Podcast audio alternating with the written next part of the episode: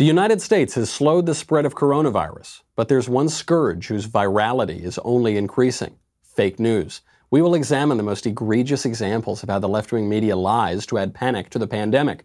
Then, in an effort to combat COVID, a Democratic mayor politely asks criminals to chill, and a New York jail releases a bunch of child molesters. Meanwhile, prosperity preachers command the virus to go away, and President Trump rains fire and brimstone down on Jim Acosta during his latest ratings busting press briefing. All that and so much more. I'm Michael Knowles, and this is The Michael Knowles Show.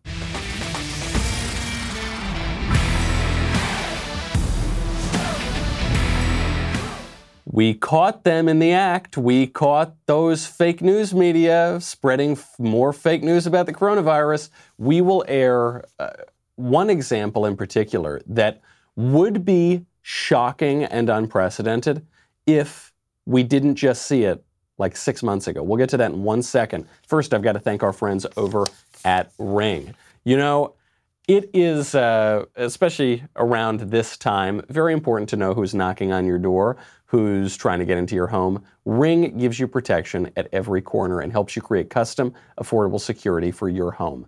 Ring detects motion when people come onto your property, and Ring's video doorbells let you answer the door and check in on your home anytime from anywhere. You know, the other day we got a little knock on our door. We can check to see who it is. Oh, it's just our lovely neighbor asking if he can borrow some tea. Okay, that's that's very nice. Sometimes it's a burglar.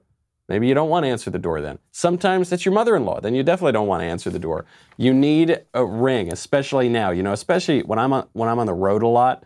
Uh, sweet little Lisa's a very good shot, so she can take care of herself. But I like to feel safe. You can get peace of mind knowing that your loved ones are safe. Get a special offer on the Ring Welcome Kit when you go to ring.com slash Knowles, K-N-W-L-E-S. That includes the Ring Video Doorbell 2 and Chime Pro. It's all you need to start building custom security for your home today. Go to ring.com slash Knowles. That is ring.com slash Knowles, K-N-W-L-E-S. This is the worst fake news that I have seen on network television in, I guess, about six months. But, you know, listen, that's a lot because there's a whole lot of fake news going through. CBS News is trying to whip people up into a frenzy and hysteria about coronavirus generally and specifically the situation in New York. So they decided to air footage showing the madness of a hospital in New York. Now, coronavirus serious problem in New York. It's much more serious there than I guess anywhere else in the United States. So why do the TV networks, why do the mainstream news media feel the need to lie to make it seem even worse than it is? CBS News aired footage of an overcrowded hospital room in New York City that actually wasn't in New York City. It actually wasn't in the United States. It actually wasn't in the Western Hemisphere. It was in Italy. It was an editing mistake, they say. They took immediate steps to remove it from all platforms and shows. Here is the footage side by side. You will hear the report from uh, British news uh, talking about this hospital room in Italy. And if you can see it, you'll be able to see that it is almost shot for shot the same room that they're pretending is in New York. This is the main hospital in Bergamo in Lombardy province. It's one of the most advanced hospitals in Europe. There it is. You can see it's the exact same room, and they're pretending that this is in New York. This is not the first time we've seen this. Do you remember? I think it was about six months ago when ABC News made a similar mistake by airing footage that they said was the situation in Syria with Turkish gunfire raining down on the poor Kurds, and this was all Trump's fault, and he betrayed our allies, and it just looked like a scene out of uh, an apocalyptic movie. And then it turned out actually it wasn't in Syria, actually, it wasn't in the Middle East, actually, it wasn't this year, it was from a Kentucky gun show in 2017. You're right here appearing to show Turkey's military bombing Kurd civilians in a Syrian border town. This video, obtained by ABC News, appears to show the fury of the Turkish attack on the border town of Tal Abyad two nights ago. And it appears to show the attack on the border town because uh, we've decided to overlay this uh, voiceover. Actually, though, it's from a Kentucky gun show, and if we told you it was a Kentucky gun show, you would have believed that too. You'll believe whatever we tell you. Where the news media? uh, outrageous stuff. Obviously, this is why people no longer really believe the mainstream media, but they continue to do it. Why do they continue to do it? Because nobody sees the correction. Nobody saw, nobody, unless you were watching this show, listening to this show, reading some conservative news outlets, you would not know that CBS News actually was airing footage of crowded hospital rooms in Italy, which is much worse off than the United States. You would not know that unless you are watching or listening to conservative media. You would have no idea that that footage that was supposed to be from battlefields, you know, Turkey rolling the tanks in, was actually from a Kentucky gun show. Because what happened? In the case of the, the Kentucky gun show, ABC News admits on Twitter that, you know, this was wrong. They issue a correction. But the original news story gets orders of magnitude more retweets and likes than the correction. The original news story gets seen on the biggest TV shows on ABC. The correction gets seen as post number 25 of the day on Twitter. Nobody sees the correction. This is how they get away with it. So the newspapers have gotten away with it for years. You know, they run the fake story on page A1, and then they run the correction in tiny print on page Z75. So that's the mainstream media. This is also true on social media. We don't want to let Twitter get off the hook here either. Laura Ingraham, a little while ago, sent out a tweet when it looked like we had this promising new drug to treat coronavirus, hydroxychloroquine. Laura Ingraham tweets out, Lenox Hill in New York, among many hospitals, already using hydroxychloroquine with very promising results. One patient was described as Lazarus, who was seriously ill from COVID 19, already released. What did Twitter do? Twitter suspended her account for that. You're not allowed to say that there's light at the end of the tunnel. You're not allowed to say that there might be some hope among this pandemic. Damn it, the media is trying to whip up a panic. And Laura Ingraham's getting in their way by suggesting that we might have a decent medical treatment for it. So they suspend her account. They tell her that she's got to delete the tweet if she wants to get her account back. They said it was, quote, misleading information around COVID 19. And then guess what happened yesterday? The FDA approved the drug to treat coronavirus. Guess it wasn't fake news after all. Doesn't matter. The tweet's gone. The story's out there. Fake news. Laura Ingraham's got to delete her tweet. Now, you know, the federal government has forced Twitter's hand because the FDA has approved this drug. But why on earth would Twitter not take the more cautious position? Why would Twitter not say, well, look, some evidence shows that hydroxychloroquine is working to treat coronavirus but we don't have long clinical trials yet. So, okay, we'll just let the information stand out there. Your mileage may vary, judge for yourself. No, because they are pushing a narrative here. The narrative is panic. The narrative is the world is ending. The narrative is ultimately what they want. Their specific political goal is Donald Trump is doing a terrible job. He's bungling this. He's he's killing people. That's the that's the ultimate narrative here. And so Twitter is always going to err on that side. ABC News, always going to err on that side. We don't know what this footage is. We just like found this in the street. Someone just okay, let's just assume it's evidence that Trump did made a terrible move in the Middle East. Oh, it's a Kentucky gun show. Whoopsie daisy, no big deal. Oh yeah, we got this footage of a hospital room. Yeah, that looks like New York. Yeah, Trump's a bad guy. Yeah, we're this is terrible. Yeah, we're all going to die. You could have you could have Googled it, right? You could have looked around. You could have said, wait, why are they all speaking Italian? I know there are a lot of Italians in New York, but I didn't think there were that many Italians.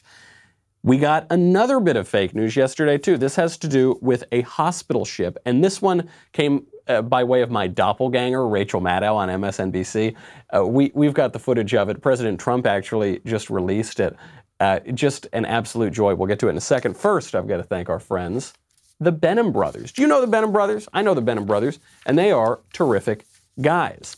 Uh, the first of all, fabulous personalities in general former pro athletes. I mean, just super cool. And they know a lot about building a business. What's the secret? Do you know? You'll probably say, you got to hustle till you die. You got to probably think you've got to get success no matter the cost. It doesn't have to be that way. You can grow a business without sacrificing your family and character.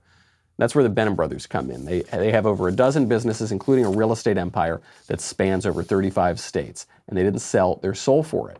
You probably remember the name actually, because the Benham brothers were slated for a reality TV show on HGTV, and they were canceled because of their commitment to conservative values. They were OG victims of cancel culture. Uh, they're really terrific. They've launched their wonderful expert ownership course. It's the model they've used to build each one of their businesses. Uh, whether you are sick of the nine to five or you have a 10 year old business, expert ownership can help you achieve your goals, especially these days. A lot of people are trying to get their businesses back on track. Right now, you get 15% off for new members. You can check out a preview of the course and take advantage of that discount over at benhambrothers.com slash Knowles, K-N-O-W-L-E-S. That's B-E-N-H-A-M dot, uh, B-E-N-H-A-M brothers.com slash Knowles, K-N-O-W-L-E-S. Head on over there to check out the course. All right. So my doppelganger over on MSNBC ran a story about this hospital ship that the federal government was sending to New York to take care of people and deal with the overflow from coronavirus. President Trump just released the clip, but he added a little n- negative buzzer, a little wrong answer buzzer every time she told fake news. Compare that story on MSNBC with the reality of what actually happened. In terms of uh, the happy talk we've had on this front from the federal government, there is no sign that the Navy hospital ships that the president made such a big deal of, the Comfort and the Mercy, uh, there's no sign that they'll be anywhere on site helping out anywhere in the country for weeks yet. The president said when he announced that those ships would be put into action against the COVID 19 epidemic, he said one of those ships would be operational in New York Harbor by next week. That's nonsense. It will not be there next week. The Comfort has arrived in New York and is now making its way uh, up the river. Uh, I'm uh, on the west side, right around uh, Houston Street, uh, not far from where we work, and it's being uh, led in a parade of tugs and Coast Guard vessels helicopters circling uh, above. U.S. Navy hospital ship Mercy is now docked at the port of L.A. It will serve as an overflow facility for patients who don't have COVID 19. CBS 2's Kara Finnstrom is live in San Pedro with a look at the arrival and what's to come. Kara. Suzanne, this massive ship represents hope, support for overwhelmed medical workers. And I have to say, as it came in, it was great to see the smiles on faces here on the shore, the excitement. Take a look. It just represents hope, and it just really represents that Rachel Maddow is completely wrong about this. My question for Maddow is, and, and not just Maddow, I mean to just single out my my doppelganger. I, I, my question for all of these people in the fake news media, they end up looking so ridiculous. Why not just wait? Trump says we're going to send this hospital ship. Why get out ahead of that and say, no, you won't? You're, no, you won't do that. I mean, they do this all the time. Trump says, I'm going to get tax cuts. No, you won't. You're not going to get that through. Trump says, I'm going to be vindicated by the Mueller probe. No, you, it's Mueller time. You're going down. Try again and again. They just they keep making these predictions, and the predictions are not true, and then they have egg on their face. That's the question for a reasonable viewer. But I guess there is an answer to it, which is that their viewers are not checking up on this stuff. Not just Maddow, but the network news viewers and the New York Times readers and people who consume the mainstream media apparatus. They don't need to be as precise. They don't need to be as careful because they are the dominant media force. So, sure, we'll pointed out, you know, if you if you listen to my show, you'll hear where they go wrong. But compared to the audience of all of network television, forget even cable, forget even all these subscriptions, just regular network television, that's the dominant audience. And so they can get away with it. The news is fake. All right, I never want to hear again that fake news is a right wing conspiracy or a talking point. The news is fake. Even when they get stories right, they themselves are peddlers of fake narratives. So even a stopped clock is right twice a day. We've known that for a long time.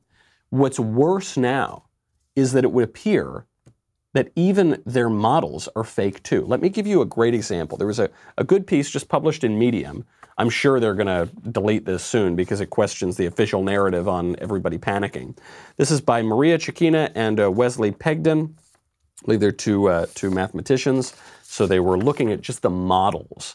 They're not looking at the specific biology or the you know chemical characteristics of the virus. They're just looking at the models that all of us are talking about and the models that led us to shut down the global economy. And the title is A Call to Honesty in Pandemic Modeling. They use a number of examples, but, but here's just one. So, Nicholas Kristof, a writer for the New York Times, decides to uh, publish a model by a group of researchers. And the, the point of this model shows that if you social distance for 14 days, remember that was the initial 14, 15 days to stop the spread, then you're, you're going to get this huge number of total infections. You're going to get 128 million total infections between January and October and that's really high, and you got to flatten the curve, and this could overwhelm hospitals. So, what you need to do instead is social distance for two months. That's what people are calling for now. You know, Trump was initially saying we want to be open by Easter, then all of a sudden it was we want to be open by April 30th. Now, who knows what? Is it going to be May? Is it going to be June? We just don't know. The left is pushing for this to go longer and longer because every day it goes on, it reduces Trump's chances of being reelected. So, Nicholas Kristof publishes this other model, which shows this much lower lower uh, number of infections 14 million total infections between January and October. It looks almost entirely flat, except the, the authors of this piece notice one strange thing. At the very end of the graph, the number ticks up. And you can't tell quite how much it ticks up. It sort of looks like it's ticking up exponentially. But you can't quite tell because the graph cuts off at October. What they don't show you, and what the, what the uh, authors of this piece, which I encourage you to read, A Call to Honesty in Pandemic Modeling, what they show you is if you extend the very same model out just another two months, then you get the exact same curve as you got the first time. All you've done is delay how long it will be before the people get infected, but the same number of people are going to get infected. It's not going to change at all. But that's the kind of dishonesty we're talking about. Because if you were just looking at these graphs that the New York Times was talking about, then you'd say, oh, well, that, that's really big, and that number is really big, and that, that's, that uh, graph is really big. And this one is small, so let's go for the small one. But they don't tell you that when you, you flatten the curve or delay the curve or whatever, you're still going to get the same number of infections. Very dishonest stuff. It's why you have to take these things with some skepticism. Meanwhile, we're being told by left wing politicians, we're being told by some more neurotic people on the right we're being told that you, if you ever, if you dare question what the experts are saying, that you're basically responsible for people being killed. You've got blood on your hands. You're not taking this seriously. No, we're taking it much more seriously than people on the other extremes. Right? We're, we're the ones who are, we're not taking an extreme position here. We're saying, hold on, Let's take a look for maybe let's extend that graph out a little bit further. Are you re- you're really saying we're going to avoid? I don't think so. Very dishonest models. Now, that's just what's going on in the news media. I'm sorry to say that other sectors of our society are taking advantage of this pandemic. Uh, my favorite one is in the realm of criminal justice. So, the Democratic mayor, Sylvester Turner, Democratic mayor of Houston, is uh, he, has got a message for criminals. There have been a lot of proposals during this whole shutdown to let people out of prisons, to stop arresting people for crimes, to just reduce the jail population. The, the argument being that if you reduce the jail population, then it'll be easier or it'll be more difficult for coronavirus to spread within the jails. Not, not sure that's totally true. I mean, jails, you can't totally socially distance in jails, right? Not everybody is going to be 20 feet apart in their own private apartment. So, regardless, they're they're suggesting we release all these prisoners. And so, how are we going to deal with it when all these criminals are out on the street during the pandemic? Sylvester Turner has a solution. He just wants those criminals to chill. Let me just make my plea. Until the coronavirus is resolved, criminals take a break. Okay? Stay home. okay, stay home and don't commit any crimes. And that way, they'll stay safe and out of jail, and police officers will stay safe and can go home to their families. Okay? So everybody chill. Crooks, criminals, you chill. Wait till the coronavirus is over. Okay? Man, why didn't I think of that? Oh, it's so it's so obvious now in retrospect the way that we can get criminals to stop committing crimes is we can just ask them to chill and like be really nice and just say like, "Hey, can you not commit crimes, criminals? Uh, that'd be great if you wouldn't. Thanks. Thank you. Chill." I get. Well, I don't know why we never thought of that one. I, I'm picking on this guy because he had this funny press conference. Mayors all over the country are doing the same thing. They're saying we got to reduce prisoners, we got to let them out. I mean, at least this guy has the the kind of honesty to come out and say, yeah, that our only other plan is to say, hey, criminals, please don't, please don't commit crimes. New York did him one better. Okay, New York, a town in New York did him one much better than that. That town is letting child molesters out of prison because somehow letting child molesters out of prison during a shutdown in a pandemic is going to help stop the spread of the virus or something. But generally, sexual assailants are not good at reducing the spread of disease. That's not what they. That's not their forte. Uh, but that's what this town decided to do. Part of a statewide effort in New York. 50 prisoners, including child sex offenders, were released in Monroe County due to coronavirus concerns, whatever that means. Even though it's completely unclear, by the way, if this jail had any confirmed cases of coronavirus. Here's the, uh, here's the headline. Eight registered sex offenders have been released from Monroe County Jail as part of a statewide order coming from the Department of Corrections and Community Services. Uh, among the inmates known to be staying at the Holiday Inn Express that they, the jail just dumped all these guys off at are four registered sex offenders, three of whom are registered as level three sex offenders and are deemed by New York courts as the most likely to reoffend. They are releasing not just criminals, not just burglars, not just arsonists, not just uh, assailants, not even just rapists, but child rapists, and not only child rapists, the child rapists most likely to reoffend. Hard to understand. All three of the level three sex offenders staying at the Holiday Inn Express have been convicted for the rape of minors, every single one of them. Hard to understand what people are thinking here they're they're not thinking about how to stop the spread of coronavirus. Obviously, releasing dangerous child rapists is, has nothing to do with stopping the spread of coronavirus. And this is really the most egregious example of a disturbing general trend in the whole coronavirus ordeal, which is the lawlessness of the pandemic. These people are behaving lawlessly. Politicians are doing or are using this pandemic as an excuse to do whatever they want, even if what they want will exacerbate the crisis. I mean, you saw this, especially in that coronavirus relief package from Washington, which is where at the very last minute, Nancy Pelosi and Democratic lawmakers shoved in a bunch of Green New Deal proposals and tied coronavirus funding to reducing airline emissions.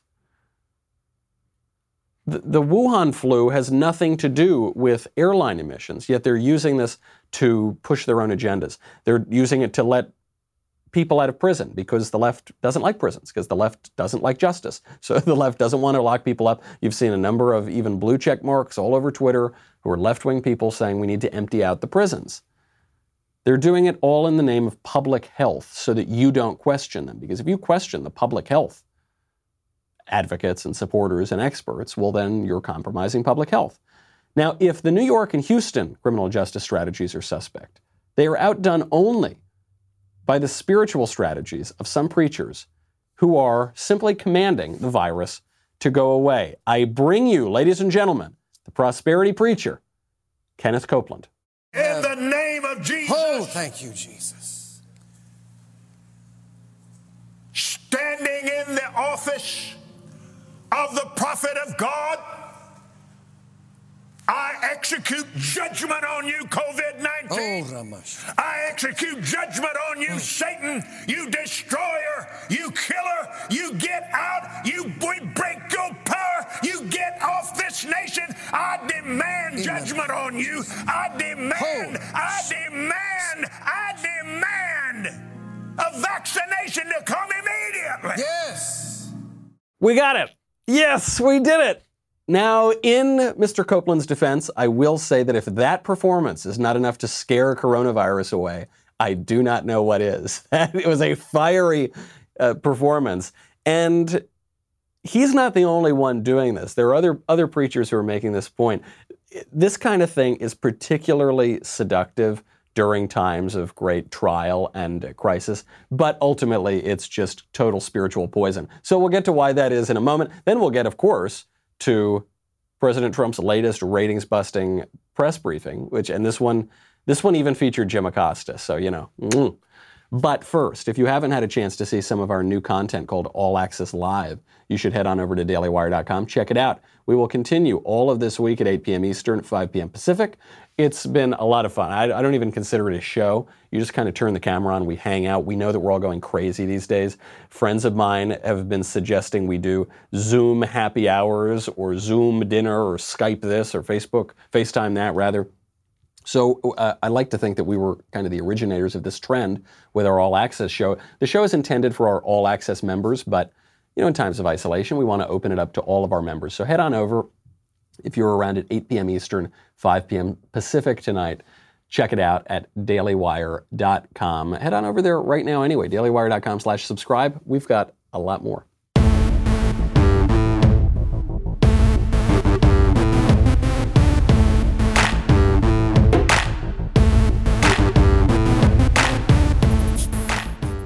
So Kenneth Copeland and others are commanding the virus to go away. They're commanding a vaccine to come around. And most Christians will find this sort of thing fairly foreign.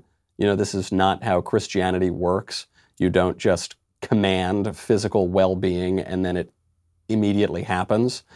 Uh, you're not just, uh, you know, according to this theology, which is called prosperity theology, uh, you're, you're not just building up treasure in heaven here in your in your spiritual life, you're also building up like literal physical treasure in the here and now, uh, which is rather contrary to uh, more traditional understandings of Christianity.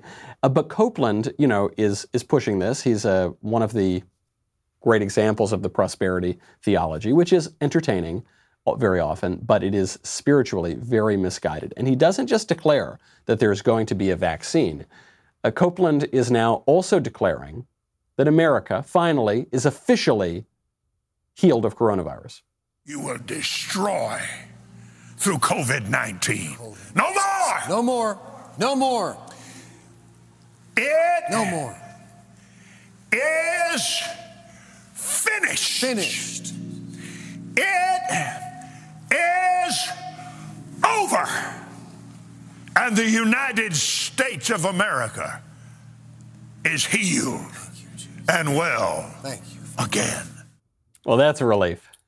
that is sure a load off my mind. My favorite part of the whole clip is the Ed McMahon guy on the side, whoever the sidekick is. Just like, yes, amen. Yeah, okay, sure. Yeah, you bet. All right, okay, let's do it. And Copeland obviously is leading the show. There's no need to wait until April 30th now. There's no need to wait until June 10th in some places because America is officially healed. I don't only want to pick on Mr. Copeland. Copeland is not the only one claiming a religious shortcut through the epidemic. There's another preacher, E.W. Jackson, who says that he cannot get coronavirus because he talked to God about it. I don't have the coronavirus. I'm not going to get the coronavirus. I'm not going to give anybody the coronavirus because I can't get it because I've talked to God about it and I've taken my vaccine and my vaccine is Psalm 91. I am free from that mess. All right, simple enough. You just that's how you know you're not going to get it. There's no way to get it. This theology is very corrosive. I, you know I hate picking on people who even vaguely profess a faith in God because we're in such an atheistic culture that I kind of want to bring everybody in. I kind of want to rally the troops. But this particular theology, prosperity theology, is really poisonous. Um, I don't want to say that all the prosperity people have bad intentions. Some of them might have perfectly fine intentions, but you know what they say about the road to hell and good intentions.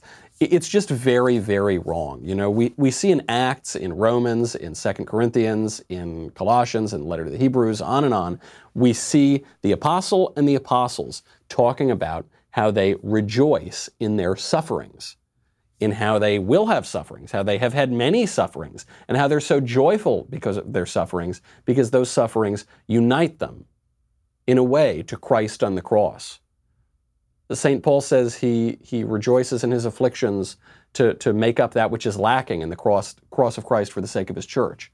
You know, that, that is a, a much more traditional understanding of the role of suffering and prosperity in Christianity. In Matthew, Christ says, If anyone would come after me, let him deny himself and take up his cross and follow me. For whoever would save his life will lose it, and whoever will lose his life for my sake will find it.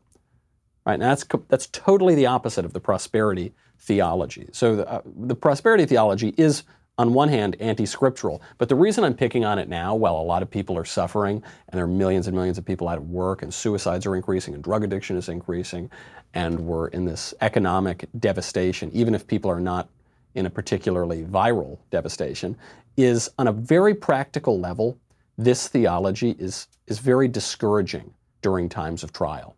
Because at a very basic level, what the theology says is that your, mus- your material prosperity is tied to your faith. So if you have a lot of faith, then you can expect material prosperity. And therefore, if you don't have a lot of material prosperity, what does that say about your faith? I guess you just didn't believe hard enough. I guess you just didn't pray good enough. You, you, just, you just don't have enough faith. And that's why you're suffering. That is not at all the, the message of the gospel. That is not at all the example of Christ or the apostles.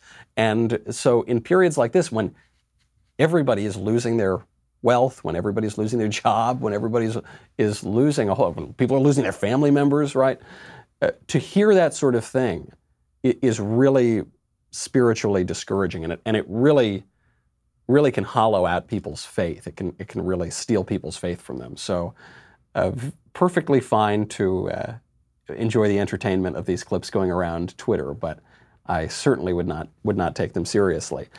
Now, the only thing more entertaining than commanding the virus simply to go away and uh, commanding, declaring that uh, all of America is completely healed. The only thing more entertaining than that, of course, are Trump's daily press briefings, which are just phenomenal. They are the best thing on TV. That's why the ratings are higher than pretty much anything else on TV. President Trump came out. He gave another good one yesterday. Uh, the, there, there were a few important updates in this, eh, but more of it is the, the media reaction because they, they really showed their hand even, even more clearly than usual. So President Trump opens up and he's talking about the current strategy of extending this, you know, through the end of April or perhaps even further. And what President Trump is touting here, looking on the bright side, is that yes, we may have to shut down a little bit longer, but that strategy could save us 1 million lives.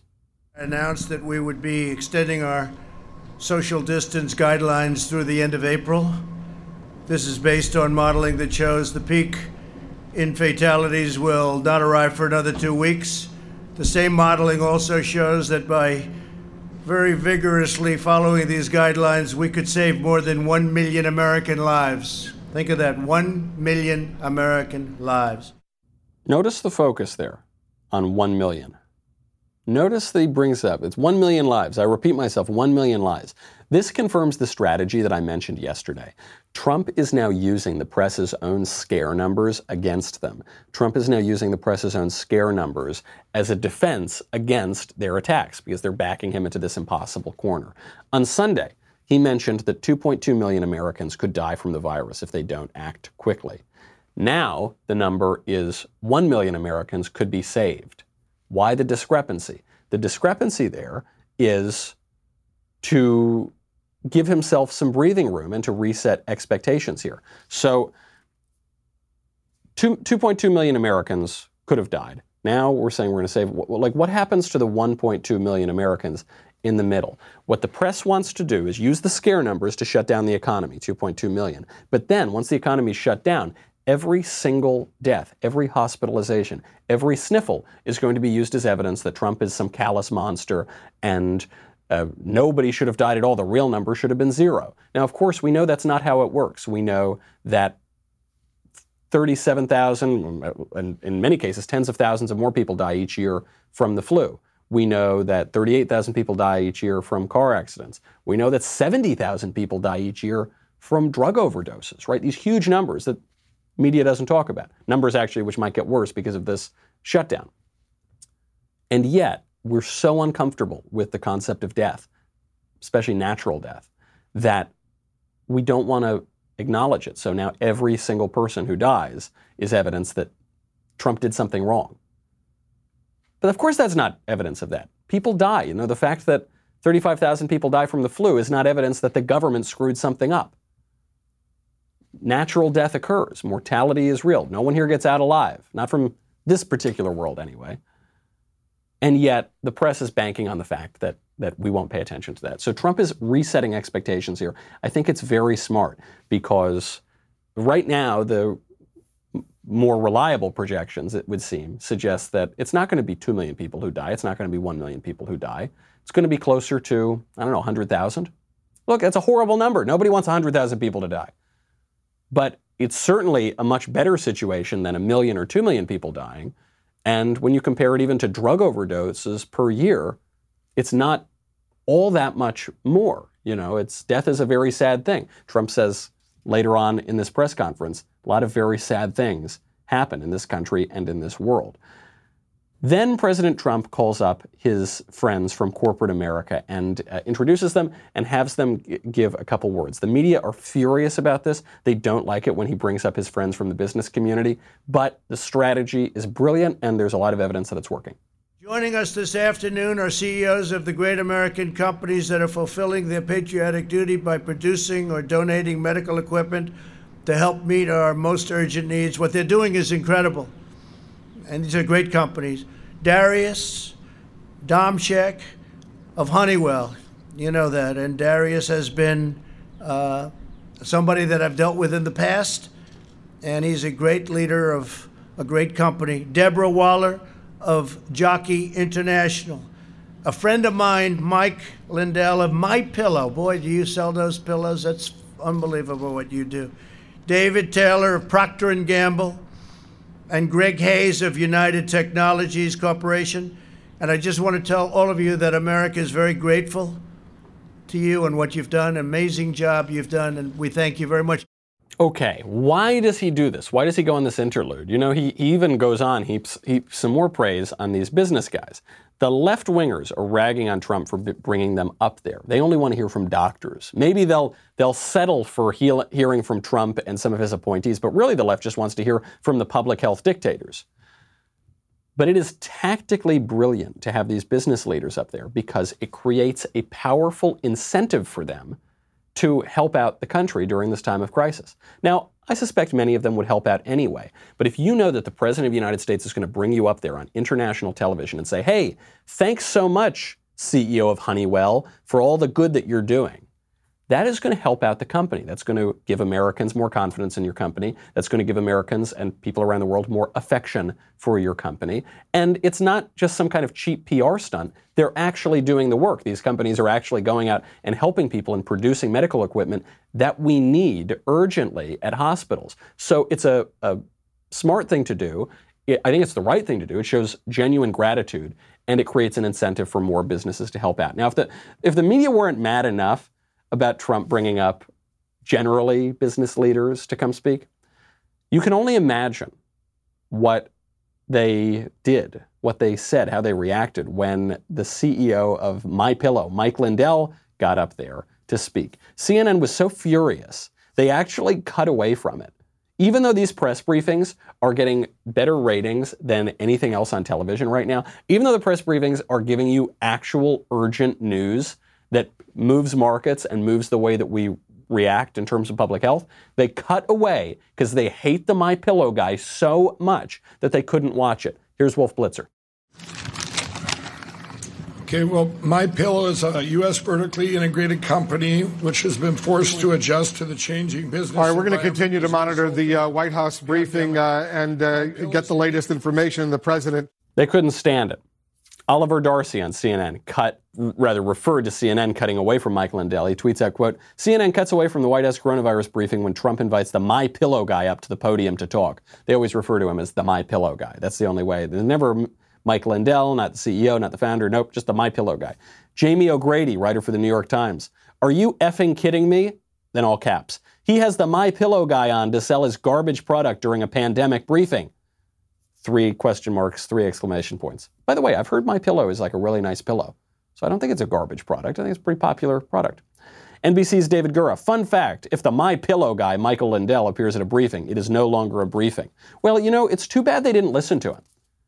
Because uh, if they had listened to him and what he had to say, they'd have learned that Mike Lindell is doing more to help the country out during this pandemic than all of them combined. Everyone at CNN, all the blue check marks on Twitter, this guy is doing more than all of them.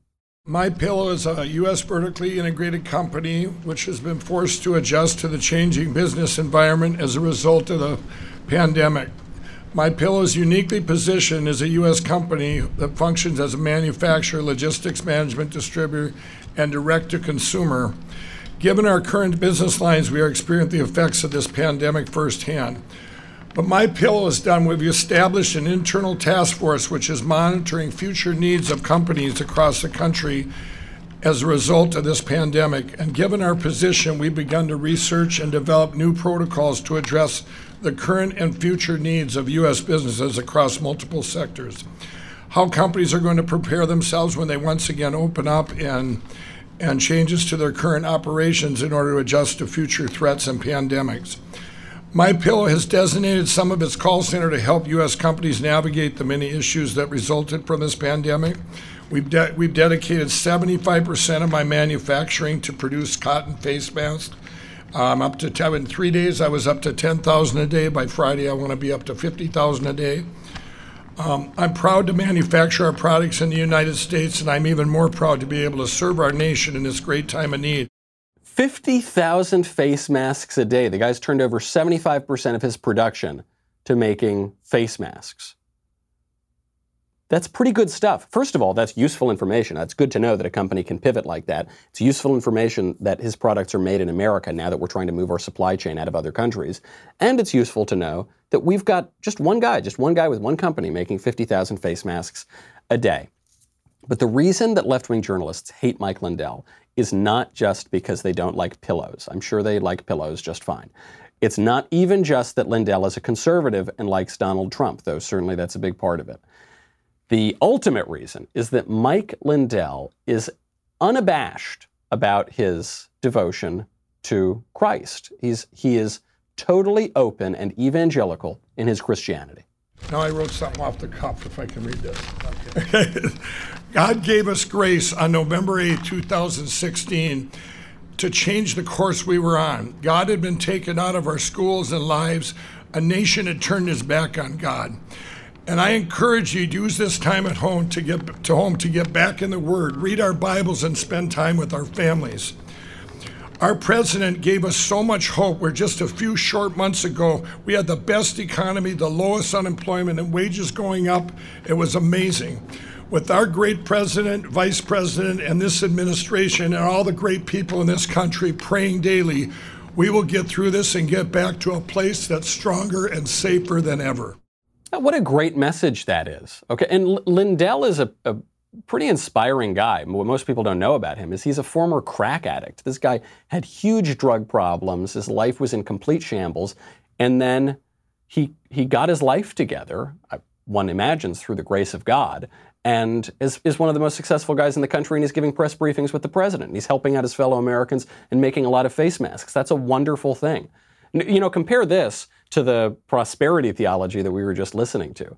Well, Mike Lindell is not saying, I, I had so much faith, and that's why uh, uh, we got a great stock market and the economy was great and I got all this money. No, he was saying actually the opposite. He was like, man, well, in his personal story, his life was in shambles and then he was saved by amazing grace.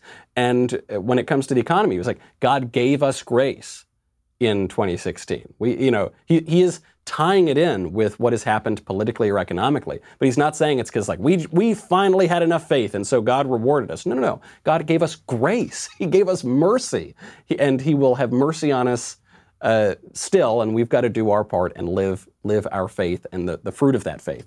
So really, really nice message. Uh, obviously, CNN. CNN didn't hear that message. Uh, they, they have to close their ears and say la la la whenever anybody mentions any sort of uh, political or, heaven forfend, religious truth. Then, of course, to, to close out the conference, there was the obligatory Trump smackdown of CNN, this time spurred by no less than CNN's very own Ron Burgundy, Jim Acosta himself. What do you say to Americans who are upset with you over the way you downplayed this crisis over the last couple of months? Uh, we have it very much under control in this country. The coronavirus is very much under control in the USA. It's going to disappear. It's like a miracle. It will disappear. Uh, March 4th, uh, we have a very small number of people in this country infected. March 10th, we're prepared. We're doing a great job with it. It will go away. Just stay calm. It will go away. What do you Well, say to Americans who believe that you got this wrong? And I do want them to stay calm. And we are doing a great job. If you look at those individual statements, they're all true. Stay calm. Uh, it will go away. You know it. You know it is going away, and it will go away. And we're going to have a great victory. And it's people like you and CNN that say things like that. That uh, it's why people just don't want to listen to CNN anymore. You could ask a normal question. The statements I made are: I want to keep the country calm. I don't want panic in the country. I could cause panic much better than even you. I could do much. I would make you look like a minor league player. But you know what? I don't want to do that. I want to have our country be calm and strong and fight and win, and it will go away.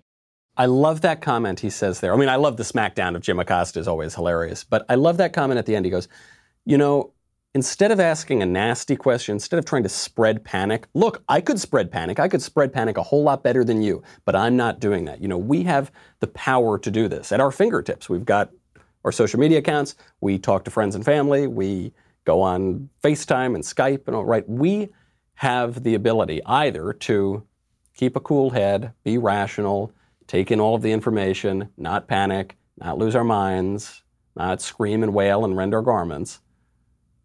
Or we can do that, or we can generate panic. The, the choice is ours, but uh, Trump is saying, look, I'm, I'm not going to do that. I'm going to try to help the country out. And Jim Acosta is saying, rah, rah. I don't know. That's my impression of Jim Acosta. Look at me, look at me. I'm Jim Acosta, as, as Andrew Klavan says. You know, those are the two choices.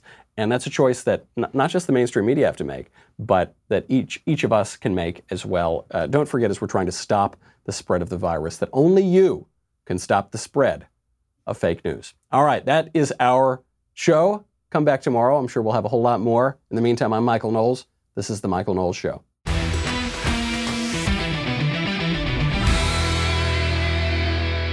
If you enjoyed this episode, and frankly, even if you didn't, don't forget to subscribe. And if you want to help spread the word, please give us a five star review and tell your friends to subscribe. We're available on Apple Podcasts, Spotify, and wherever else you listen to podcasts.